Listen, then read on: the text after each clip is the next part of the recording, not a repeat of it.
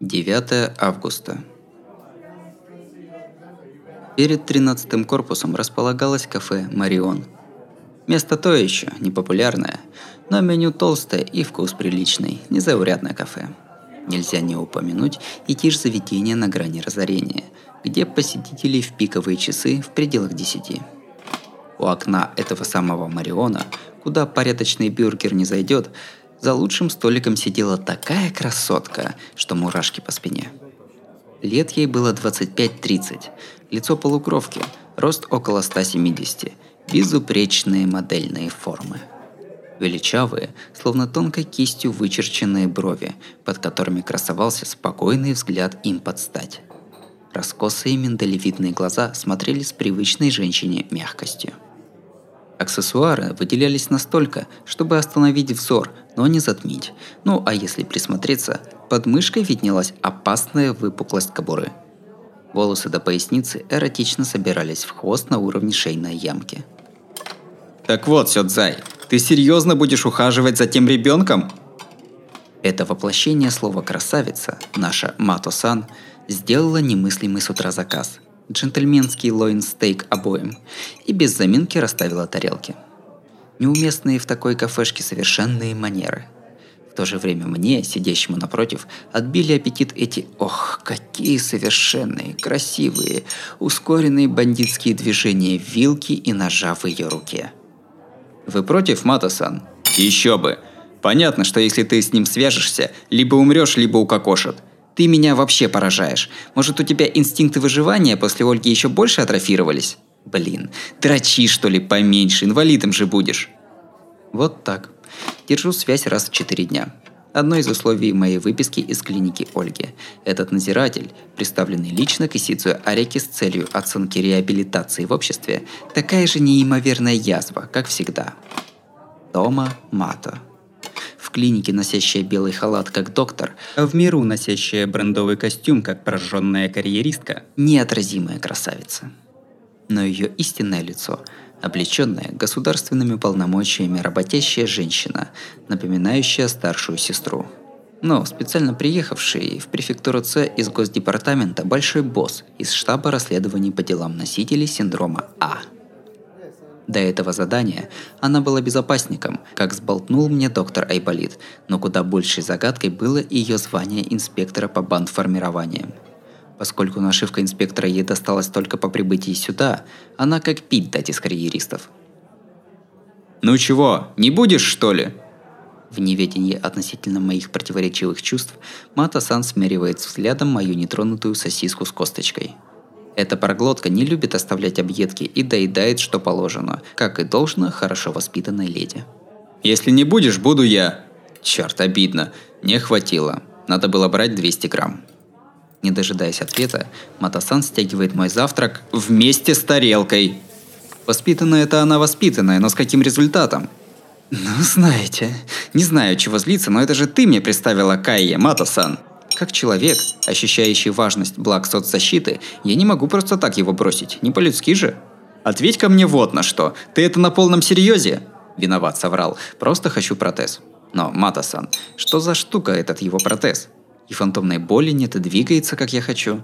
О, я знала, что он двигается, но фантомной боли, говоришь, не чувствуешь? В возбуждении, остановив нависшие над сосиской пальцы, она приказала мне объяснить подробнее – ну, я всего два раза его носил и не могу подробнее, но феномена, когда от протезирования болит отсутствующая левая рука, вообще не было. Левая рука Исидзу Арики утеряна полтора года назад. Угрозы жизни нет, он справляется и без руки, и не беспокоится о ней, но сам факт безрукости людей вокруг вымораживает. Жизнь с протезированными руками и ногами не только влияет на обыденный эмоцион, но и отражается на психике – если у тебя есть протез, то и люди вокруг перестают смотреть сердобольно.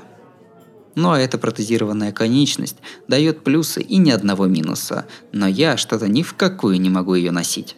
Странное дело, без протеза культя ничуть не ноет, но как только нацеплю, отсутствующая левая рука начинает болеть. Утерянные конечности, можно сказать, диаметрально противоположны фантомным болям, доставляющим невероятные страдания. Большинство фантомных болей рассматриваются медициной как невральные реакции, но среди них бывают и беспричинные, вызванные психологической нагрузкой. Моя боль, похоже, именно из таких. В общем, это значит, что все еще хуже, чем даже психогенная фантомная боль. А работа как? Насколько она может двигаться, это его рука? Рука двигается так же. Никаких устройств, вроде движения по вольтметрам на оконечных нервах руки, там вообще нет. Но настолько удобно, что страх теряется. Он ведь твой знакомый, Мата-сан. Это что, результаты лабораторных исследований одержимых? Вот лабораторных результатов, к сожалению, ноль. До практического применения исследования не дошли. Народ в Ольге от твоей младшенькой многого ожидал, но последнее время ничего хорошего не происходит. Говорят, с ней почти не управиться. Даже убить уже нельзя. Да. Последнюю жестокую фразу пропустим. На повестке дня – одержимость. Это не какая-то оккультная штука, а неформальное название вирусной болезни, которая начала распространяться около 20 лет назад. Формально это синдром агониста. Термин в широкой практике означает опухоль мозга, ведущую к расстройству вегетативной регуляции с сопутствующим интенсивным маниакально-депрессивным психозом. Действительно, носители синдрома А на ранней стадии развития близки к психическим больным – Расширение или сокращение эго, разногласия с окружающими, приверженность к индивидуализму, слетевшая с катушек мозговая активность, которую в одиночку под контроль не взять. Загнанная в угол химия эмоций вызывает аномальную секрецию нейротрансмиттера, который является токсичным агонистом и подвергает рецепторы мозга крупному стрессу. Рецепторы – формант нервной ткани, задающий направление жизненной телесной активности – от притока токсина, постоянно передающего на них напряженность, рецепторы с целью разрешения ее причины запускают новые телесные контроллеры. Если больно, к телу без боли. Если хочешь вернуться к животности, к животному потенциалу. Эти изменения строго индивидуальны, но в основном в человеческие рамки они не вписываются. Изменения в результате действия физического тела, останавливающего психический распад – эту метаморфозу, иначе как одержимый чем-то дурным и не опишешь. Отсюда и кличка «одержимые». Ее, причину аномальной секреции материала для возбуждения рецепторов, называют пораженным органом, а пораженную возбужденными рецепторами способность для решения проблемы – новообразованием. Клиника имени Ольги – спецдиспансер, созданный для этих носителей синдрома А – Пациенты под присмотром заботливых надзирателей наподобие Матасан отправляются в Ольгу и до излечения не соприкасаются с обществом.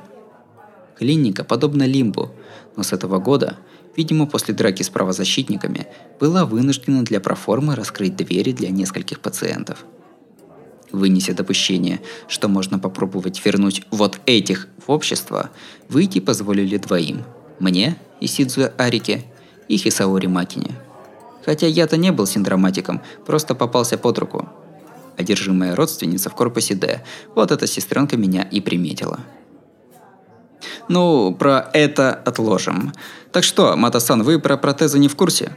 Не в курсе. Не хочу возиться с чем-то неочевидным. И тот ребенок, и твоя сестра в ту же кучу. Эти не носители синдрома А, но, как бы сказать, то есть неодержимые. То есть сами демоны – Чуть не сказала Мата-сан то, что говорить не в ее стиле. В этом смысле я тоже не хочу задумываться, поэтому уточнять не стал. Но Кайи все-таки не любит одержимых. В блокнотике сказано, что он сказал не говорить при нем об одержимых. Ага, он подделки терпеть не может. Зато и пораженные органы и новообразования служат ему ценным источником пищи. Сёцай, ты заметил, что этот ребенок постоянно голоден? Кстати, да, у Каи даже после ужина, кажется, урчало в животе. Вот оно что. Ну да, вечером перед уходом я слышу звуки его желудка. И спрашиваю, не проголодался ли, а он смущается и говорит не обращать внимания. Понял, он у нас вечно голодный персонаж. Ошибочка вышла. Я думал, раз он маленький, ему и еды надо мало. Сегодня надо увеличить порции. Я поднимаю глаза и вижу непроницаемый вид и сосиску на косточке в руке Матасан. Одна штука. Вообще-то, я сейчас серьезную вещь сказала. Что, тебе так нравится Карио Кайя? Э, не знаю даже. Сам Кайя не проблемный, приличный. А, стоп, на самом деле характер у него гнилой. Я в его душе чувствую то же, что и в тебе, Матасан. Без денег и хитрого протеза я бы к нему и не заглянул. Но сидеть с ним не напряжно. Как бы, ну, когда слова кончаются, мы просто сидим, расслабляемся. Если привыкнуть, не так уж и напрягает. Кстати, ты странно его называешь. В предыдущем звонке ты говорил Кайе-сан. А? Ну, Кай сам так попросил. Объясни, как к этому пришли, приказывает Матасан, глядя ледяными глазами. После полуторагодичного натаскивания мой спиной мозг реагирует помимо воли. Конечном счете, человеком правит не разум, но тело. Угу, ну, все началось с вчерашнего вечера.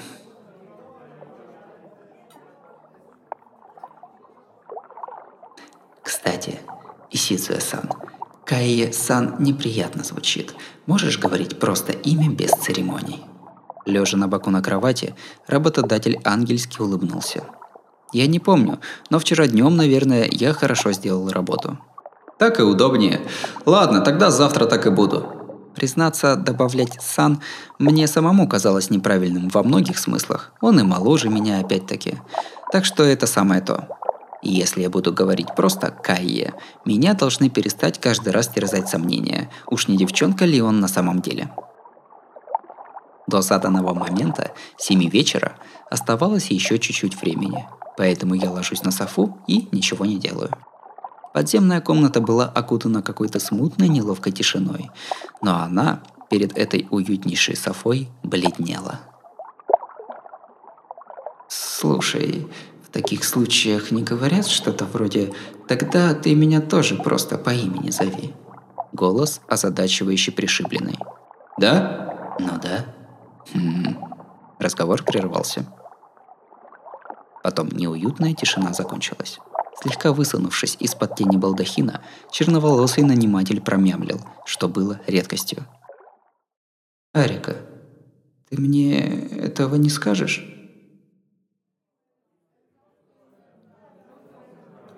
Вот так и было. Взгляд Матасан причиняет боль. Это по какому, интересно, физическому закону вспоминаемая неуютная тишина так наглядно переехала к этому столику? «Ну, и ты сказал?» «Не, он меня и так уже стал звать без церемоний. Какой смысл говорить?» После этого я стал звать Кайе Кайе, а Кайе сменил Исидзуэ-сан на Арика. «Эко вы поладили!» «Ам!» Матасан отъела сразу половину сосиски. «Ну, лично я думаю, все как обычно». «Эко вы поладили!»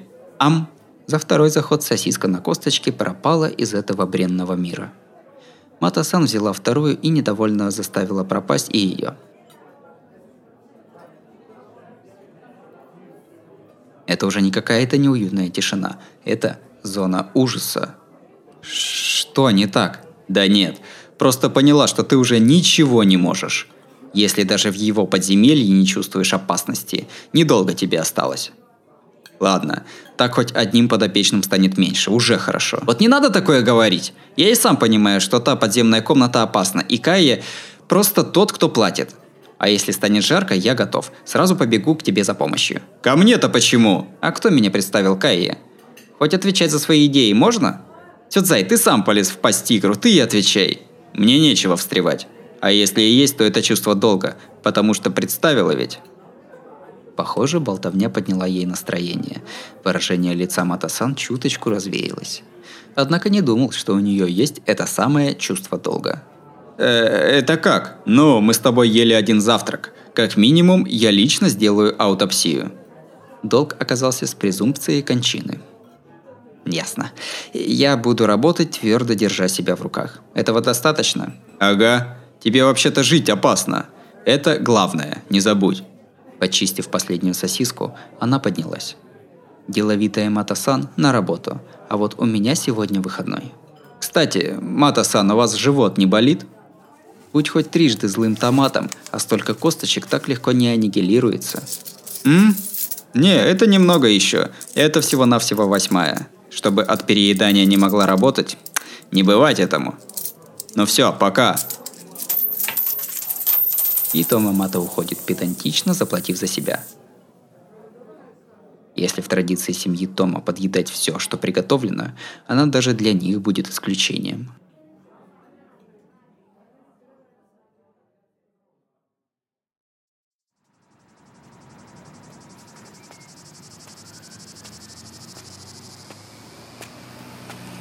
Только выйдя из Мариона, я пал жертвой жестокого головокружения – После полудня того понедельника, когда я освободился от ухода за корек Каи. Вторую неделю, даже в августе, без жалости жарящее минимум на 37 градусов солнца, быстро выплавляло желание проявлять активность. Жар такой, что даже дышишь с опаской – Блага цивилизации так жестокие, что как только лишаешься кондиционера, переживаешь опыт отчаяния, подобного падению с утеса.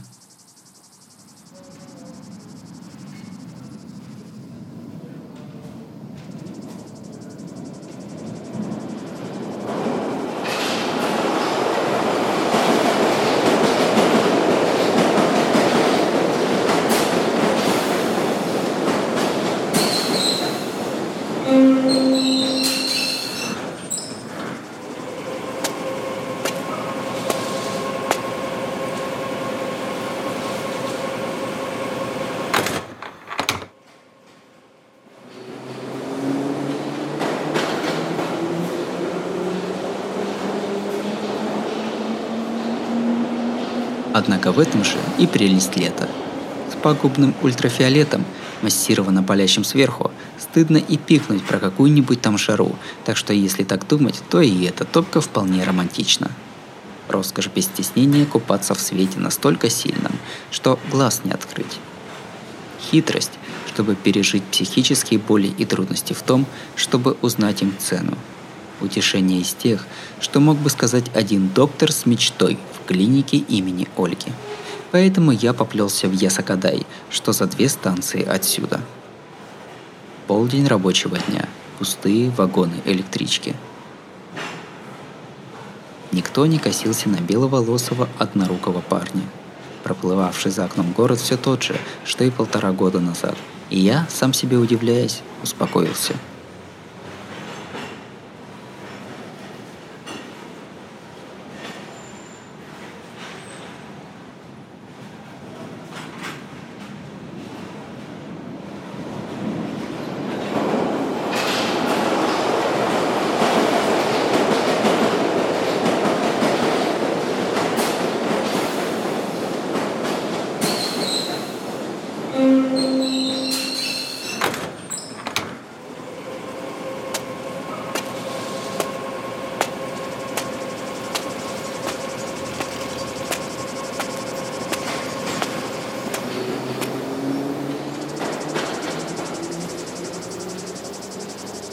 Однако тут и правда нифига не изменилось. Полтора года назад я каждый день этим путем ездил до школы и обратно. У станции Ясакадай было все так же людно и не очень чисто, совсем не элегантный ученический район. Матроны с магазинными сумками, молодежь с массой лишнего времени. На кольце ожидают таксисты. Сонные раздатчицы бесплатных салфеток, поле раскиданных на дороге флайеров. Обычная жизнь. Можно было бы предаться тихой ностальгии, но, увы, не изменился только сам район, а вот ситуация была совсем другой. Не так привольно, как в вагоне. Я просто двигался в сторону офисных кварталов и уже успел ощутить разницу температур между мной и остальными. В общем, «Э, пожалуйста, пожалуйста, по... А, вы студент? Пожалуйста. И становиться для всех прозрачным неприятно. Позвольте помолиться за ваше ща... Ой, и отворачиваться, как только заметила, тоже, знаете ли. Говорю же, рассвет в следующую пятницу. Не спать? Не, не спать плохо. Хоть и отправление... И неловко, когда умолкают только что нормально болтавшие люди. Слышь, тебе не тяжело? И вот до такого доходить тоже не надо. Спасибо большое.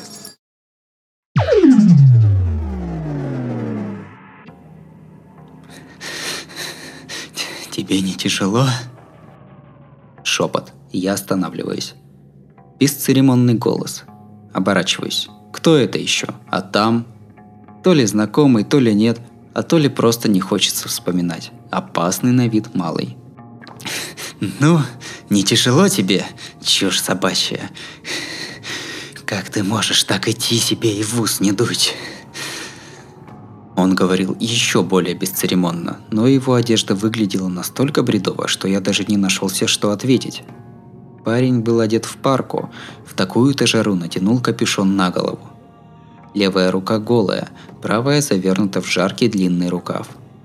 Он был ниже уровня моих глаз, но вызывающий колос и взгляд были направлены из-под капюшона на меня. «Э, «Я что, тебя знаю?» И Арика теряет память о световом дне, и эта фраза для него стала дежурной. А, так, напрямую. Мы встретились впервые, но я тебя хорошо знаю. Ты меня не помнишь, что ли? Голос, кажется, приуныл. Впрочем, похоже, он простужен. Хрипит и плохо слышно. Извини, у меня с памятью проблемы, но мы вроде все равно встретились впервые, так? Его капюшон кивает. «Я тебя хорошо знаю». Он, словно на морозе, обнимает левой рукой правую. Странные дела. Не то чтобы я тебя обвиняю, но с чего все подряд тыкают мне с первой встречи? Дек, ты знаменитость. Тебя знают все с нашего поколения, наверное.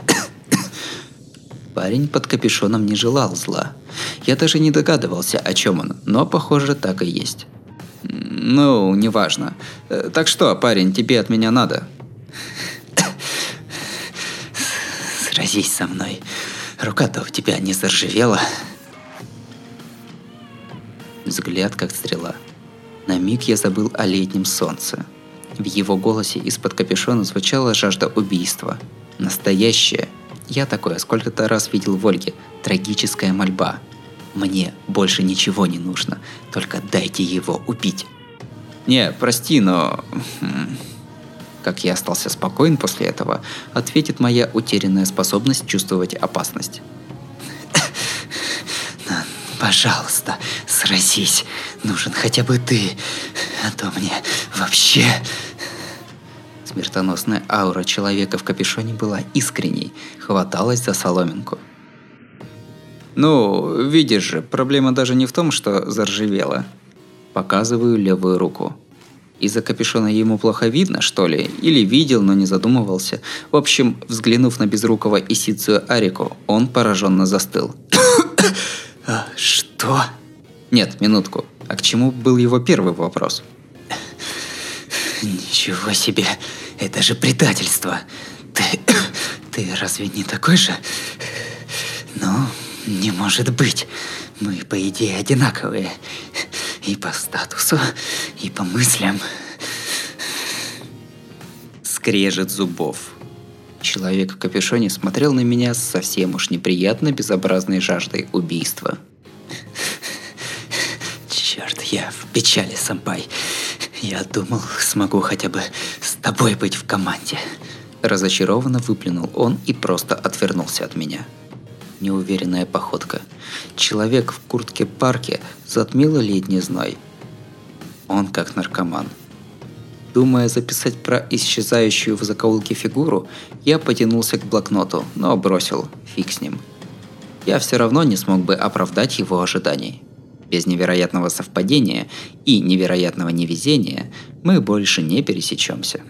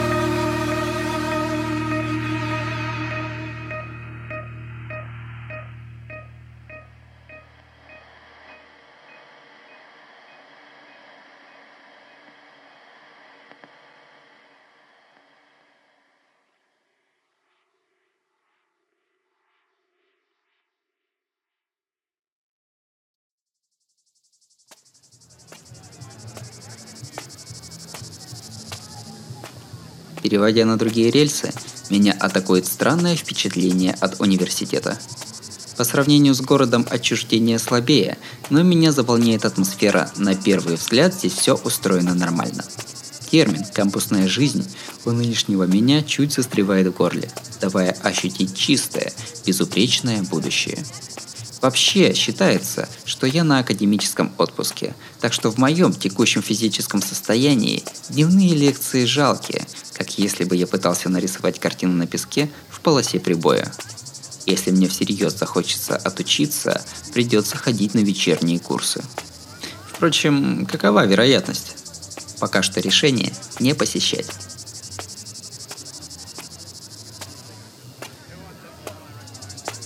Насмотревшись, я пересекаю его широченную территорию.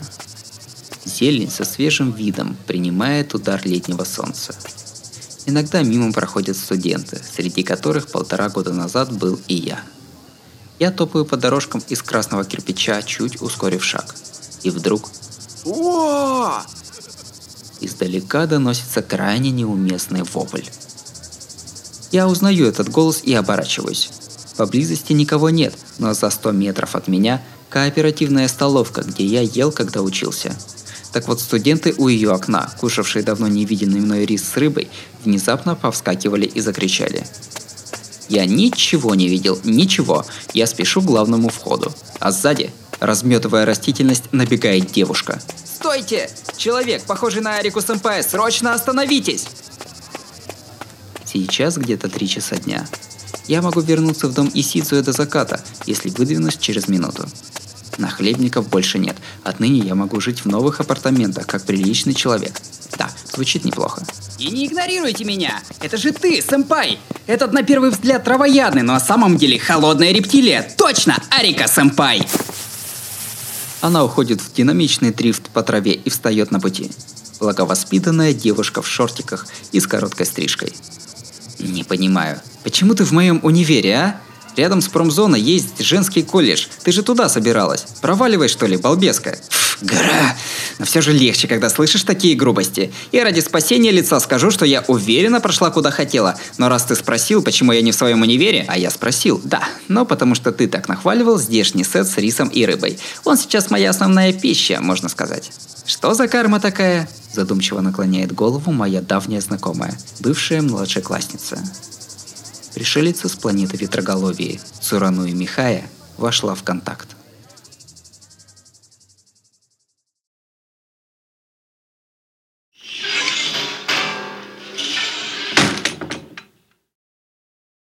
Я проболтался с Цурануи с нашей случайной встречи и до 10 вечера, а потом пришел в 13-й корпус, где меня встретил Нидзиматян с напряженным лицом. «Арикатян, к тебе...» «Пришли», только это и сказал ждавший меня на лестничном пролете у третьего этажа Нидзиматян, а потом ушел к себе. Предупредить, но не помочь. Ее... Тьфу, его девиз. Мне бы перенять такой принцип.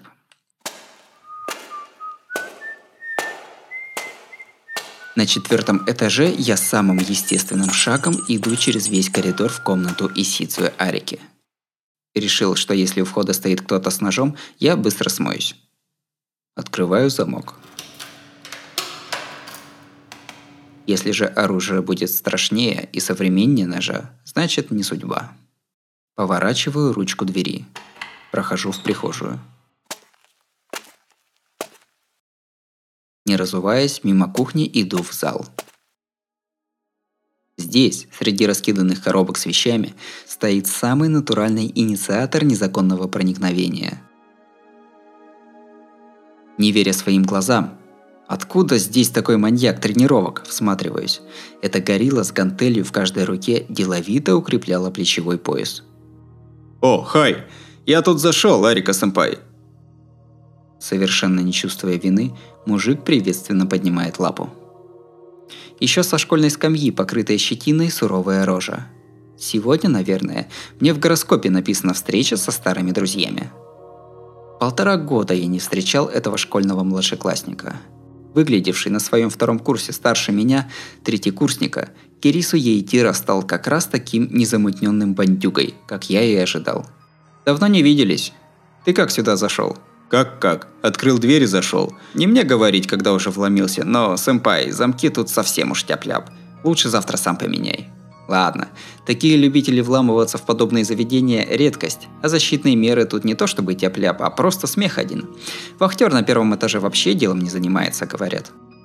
Ну ладно, садись. Хлопаю рукой по коробке. Оба опускаемся на набитые вещами картонки и еще раз здороваемся. Йоу! Ну, с чем пришел? Что, на самом деле живешь рядом и сегодня комнатой ошибся? Молодец, язык как всегда острый. Не, я на рамсы пришел. Дело сложное. Но к тебе, Исидзуя Сэмпай, это не относится. Кое-как Кирису заговорил о причине взлома. По его словам, в Сикуре до того месяца был наркоделец, презревший принципы профессии. И этот парень, в общем, продавал товар по дешевке и не думал о выручке. Потому набрал харизмы в кругах опустившейся молодежи, а напоследок развил группировку с несколькими дилерами – Люди, издавна дорожившие общественными торговыми правилами, не вытерпели. Вышедший клин подбивают, и юную группировку подавили и прочее. Теперь все тихо-мирно, но этот харизматичный продавец звался Исизуя Арикой. Стоп, что еще за полный тезка? Если бы при этом и выглядели одинаково, было бы совсем неприглядно. Говорят, что третий двойник лишний. Хочется верить, что больше они не наплодятся. М-м-м. Ну, он фальшивый, да? Ясное дело. Я тоже сам его не видел, но когда мне расписывали, прямо сказал, что это не Исизуя Арика. Так что подразумевается, что это просто легенда, не верь. Ты ведь такой ерундой не стал бы заниматься, да? Совершенно верно, мой славный Кирису. Прекрасно. Надежный и понимающий лучший друг. Хотя его как-то слишком много. Из разговора понятно, что один из тех, кто подавлял, ты. Теперь пришел сюда доделать дело? Ну да. Я-то понимал, что Исидзу СМП ни при чем, но народ не настолько хорошо тебя знает. Считай, что формально я пришел убрать причину Бучи, Исидзу Арику. Скажи спасибо. Если бы это доверили какой-нибудь горячей голове, тебя бы линчевали. Боги бросают, боги спасают. Исидзуя Арика, чьи акции жутко упали без его ведома, располагал верным подспорьем. Опять же без его ведома. За это спасибо. Но вообще, Кирису, я хотел спросить, ты занимаешься такими мафиозными делами? Но проглотил. У него со школы были связи с дурной компанией, и, не учитывая характер, он был неисправимо талантлив в драке. Как часто говорил тренер, ругая его, плевать на характер, но если не вкладываешь всю душу, в клубе не нужен. Ладно, ему самому нравится. И если получается, кто я такой, чтобы говорить? Не, ничего, забудь. Я только что много времени провел с человеком сплошь в минус ионах. Малость расслабился. Э, так что, история закончилась? Некий Исидзуя на небе или пропал без вести? Ага, на небе. Ну, не совсем, но дело о притворщике раскрыто. Больше он не будет называться тобой, Исидзуя Сэмпай. Какие-то терки идут, но фиг с ними, скоро кончатся. Если раскрыто, то и копать нечего. А вообще, мне постоянно неуютно. «Слышь, Кирису, тебе самому этот сэмпай не мешает? Мы уже не в школе». Но инопланетянка – исключение. При ее совершенной добродетели и моей личности во избежание личных хлопот лучше, если останется безликая сэмпай. Внезапно. Сэмпай, ты разве из тех, кто такие вещи всерьез говорит вслух? Нет, просто недавно похожее было. Я понял, что когда друг добавляет сан или там сэмпай, это лишнее. Если тебе трудно, то не надо, конечно. Да не, пожалуйста. Ладно, теперь ты просто Арика. Вот такой он легкий человек. Его широта души, смывшая трехлетний осадок за секунду, вдруг напомнила детство.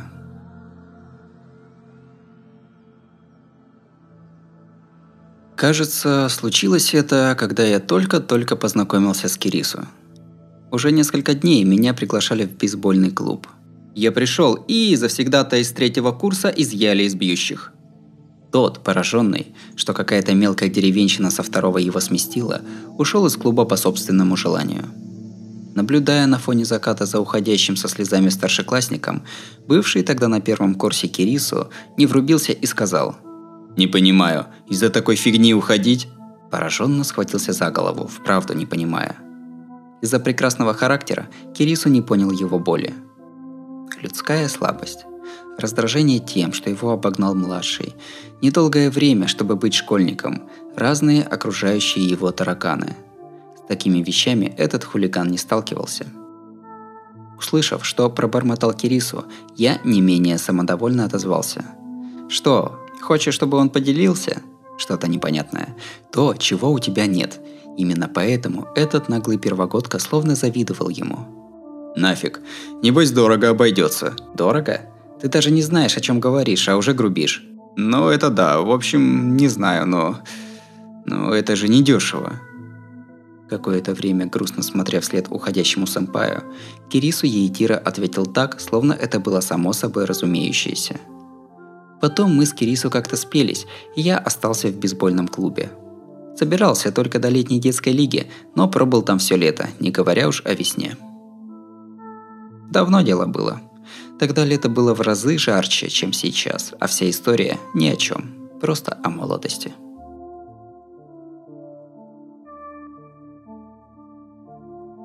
Не в тему спрошу. Арика, ты СВС знаешь? Так мои мысли, в кои-то веки предавшиеся положительным воспоминаниям, были выдернуты в реальность. Э, СВС? Древний аркадный автомат? Тот МВС. Ну да, тема оттуда идет, тонко чуешь. Даже если недавно вернулся, я думал, ты уже видел сколько-то там раз. Когда ночью в освещенных трассах или в парках собираются люди, не замечал? Тут я подумал, что город стал люднее и что как раз в парке перед станцией тусуются тинейджеры. И издали видел такое. Это и было СВС. Ага, простая игра в один бокс, матч на деньги. Сейчас становится обычным делом. Короче, упрощенный бейсбол. СВС. Игра один на один по бейсбольным правилам. Бейсбольная команда 9 человек, но тут просто беттер против питчера. Суть такова. Честная дуэль в один ининг. Три страйка – победа питчера. Удачный хит – победа бьющего. За 2 минуты, если быстро, а максимум за 6, определяется победитель. Немудренная спортивная игра. Отбил – победил бьющий, аут – победил питчер. Звучит просто для тех, кто в бейсбол не играл. Да, так-то наберется куча народу, идущего посмотреть, убить время. Опять порядок эпох пошел обратно. Это как беттинг-центр с человеком на подаче? Да. Вообще-то придумали отбросы бейсбола, чтобы пар выпускать. Молодежь три года крутилась вокруг игры. Не работали, не учились, силы девать некуда. И вот это впервые увидели и вдруг подхватили. Как-то зеваки начали делать ставки, кто победит. И, пожалуйте, стала серьезная игра. Сейчас аж на официальную и неофициальную разбили – парке сбоку от станции каждый день играют в неофициальную, только на ставке. Когда-то бывшие в бейсбольных клубах, ребята искали, куда прибиться. Это нормально, и родилось, видимо, из желания и после выпуска не напрягаясь радоваться бейсболу. Где свет, там и тень. После трех лет боев венец берет только горстка спортсменов. В их тени и те, кто вовремя ушел, не оставят саму любовь к бейсболу. Хе, то есть неформальная просто тотализатор – Тогда что формальный СВС, как он устроен? Ставок нет? Не, такие же ставочные матчи. Просто тут игрокам дается призовой фонд. Сначала выбирают 9 питчеров и 9 бьющих. Тут выбираются ребята в неформалке популярные или с хорошими очками. В основном цимис СВС в том, как эти две толпы играют в царя горы. Питчер сделал три страйка, бьющий отбился. С этого момента они не участвуют. Хм, королевская битва под именем бейсбола? Система поединков. Без стратегии, без командной игры. Примитивная игра в мяч. Мелочи не важны. Остался до конца – победил. Быдловство. Низкопробное ребячество, но... М-м. Йо, небось подумал, что интересно, Арика? Кирису радостно ухмыляется. Кирису и сам, похоже, любит игру под именем СВС. Ну да, если организатор сделает гласный контроль, может пойти в народ. Но эти матчи, они определены по времени и по месту? Нет, тут игроки сами решают. Потому что есть любители и быстрых мечей, и странных мечей, и левши, и правши, и кто друг друга терпеть не может. Среди них есть и такие, против кого шансы на победу падают на порядок. Обратное тоже верно. Так что, в общем, созваниваются, решают, где встреча, зовут рефери и зрителей, делают матч. Или прячутся, пока не пропадает противник, которого не хочешь видеть. Да, в официальном СВС первая половина – информационная война, а стойки в боксе, холме, собственно мерка силами – это уже вторая. 18 игроков получают от организатора особые сотовые. С их помощью и связываются. Так вот, если проиграешь поединок, отдаешь свой сотовый победителю. Когда последний бьющий либо питчер выбывает, СВС на этом заканчивается. Ясно. А собранные телефоны? Если победители, команды, телефоны работают как очки или что? Угадал. Победившей команде раздают призы, а игроку, набравшему больше всех телефонов, дополнительный приз. Скорее, это с какого-то момента величайшая награда игроков. Опять же, ты известная личность, если приз лучшего игрока выиграл. Станешь заводилой мальчишек, что ли? Когда игра набирает популярность, звездные игроки, естественно, привлекают внимание. И невинных фенов, и прилипал в придачу. Понятно. С вывертом, но это получается про-ринг. Однако, кто такую игру распространил? Без ораторской музы не поднять же. Нужно и уважение парней, и понимание интересности, и скучности бейсбола, и дар сожечь толпу. И главное, организаторский навык, без него трудно. А, Кирису? Кто, где и когда такую дурь начал? Однако хреново как, сегодня опять шарка без меры. Тут кондишена нет. Ну и ладно. Это, а судьи кто? Что, есть и профессиональные судьи? Вообще есть, но не каждый раз, конечно. Бывает ведь и просто встречаются и сразу начинают. В этом случае рефери – совесть и гордость игроков. Ну и зрители. Последнее время стало много галерей онлайн-экспертов, и старая ругань про страйк-зону кончилась. Сурово. А кетчер? Подбирают на месте – по возможности дублируют судью. Если нет, просто кидают. После боя собрать только. По этикету бьющие постоянно ходят с битой, а питчеры носят как минимум 6 мячей. А беттербокс и питчерский холм? Обычно сохраняется формальное расстояние, но бокс и положение пластины по обстоятельствам может и не быть. А по обоюдному согласию можно и расстояние увеличить. Плюс, когда что-то меняется, то и зрителям интересней. «Ну да», – продолжает Кирису, если по-честному, нормальный холм не сделать, и кучу времени отнимает расставление позиций перед началом. Это все равно азартная игра с галереей, кому хочется терять время на партии. Хотя, конечно, в официальном последнем бою хотя бы делают правильный холм. А дедболы, что с ними? Бинбол, ну, если попадет, питчер проиграл. Если беттер увернулся, можно засчитывать как хочешь по ситуации. А помеха? Без судьи же тайм-аут не засчитать. Тут, ну, соответственно, бейсболу в душах обоих. Как правило, когда пошла подача, тайм-ауты отменяются. Все-таки это дело играют честные игроки. С другой стороны, когда поединок начался, по какой хочешь причине с бокса из холма сходить не позволяется. Если засал, могут и морду набить. Спартанцы, блин. А как решают хит? В целом, если один на один, то отбил мяч за инфилд, победил. Флай, соответственно, аут, в землю – фол. Тут тоже могут быть особые правила по ситуации. Все-таки играют и в помещениях. В неофициалке становится правилом «победа, если без отскока полетит». А, кстати, бита деревянная. Металлическими нельзя, отскок слишком хороший. Гандикап хорошим бьющим. Я не думаю, что это возможно, но что если питчер постарается и поймает правильный хит? Аут, конечно. Бывают игроки, которые на этом специализируются. Вообще обезьяны. В целом правила ясны. Наверное, есть правила подробнее, но почему они такие четкие? И эта фраза про 18 избранных предназначена пробуждать и участников, и болельщиков. Здорово все, да? Пока такого добились, полгода прошло. В этом месяце, по времени к летней детской лиге, игры стали офигенными. На, игрок Арика. Мне подсовывается золотистый телефон. На жутко безвкусной позолоте красовалось несчастливое число 4. Это чего? Телефон бьющего, я же говорил. Дарю, а завтра пойдем смотреть. Вот, выступишь вместо меня. А? Я совершенно обалдел. Он что, фаворит? Почему? Я что, похож на бейсбольного маньяка? Нет, но все равно. Говорят же про лже Исидзуэ Арику. Я хочу, чтобы ты выступил для завершения истории. Именно это и не в тему. Почему я? Я вообще никак не связан с этими вашими продавцами и СВСниками. Вот ты нудный. Условие такое. Исидзу Арика договорился с Кирису Ейтира. В доказательство будет играть в СВС. Вот, если ты на публике проиграешь, даже те, кто не в курсе дела, притворщики убедятся. Команда Исидзу Арики проиграла и начисто распущена. Хорошее же дело. Будет меньше дурней, которые держат на тебя зуб по делу о товаре и лезут мстить. Ну, да, он прав. Ты дебил, что ли? Как я тебе выступлю бьющим? У меня левой руки нет. Я знаю.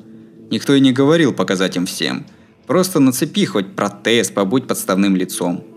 Если выходить ради проигрыша, то и битой махать не нужно.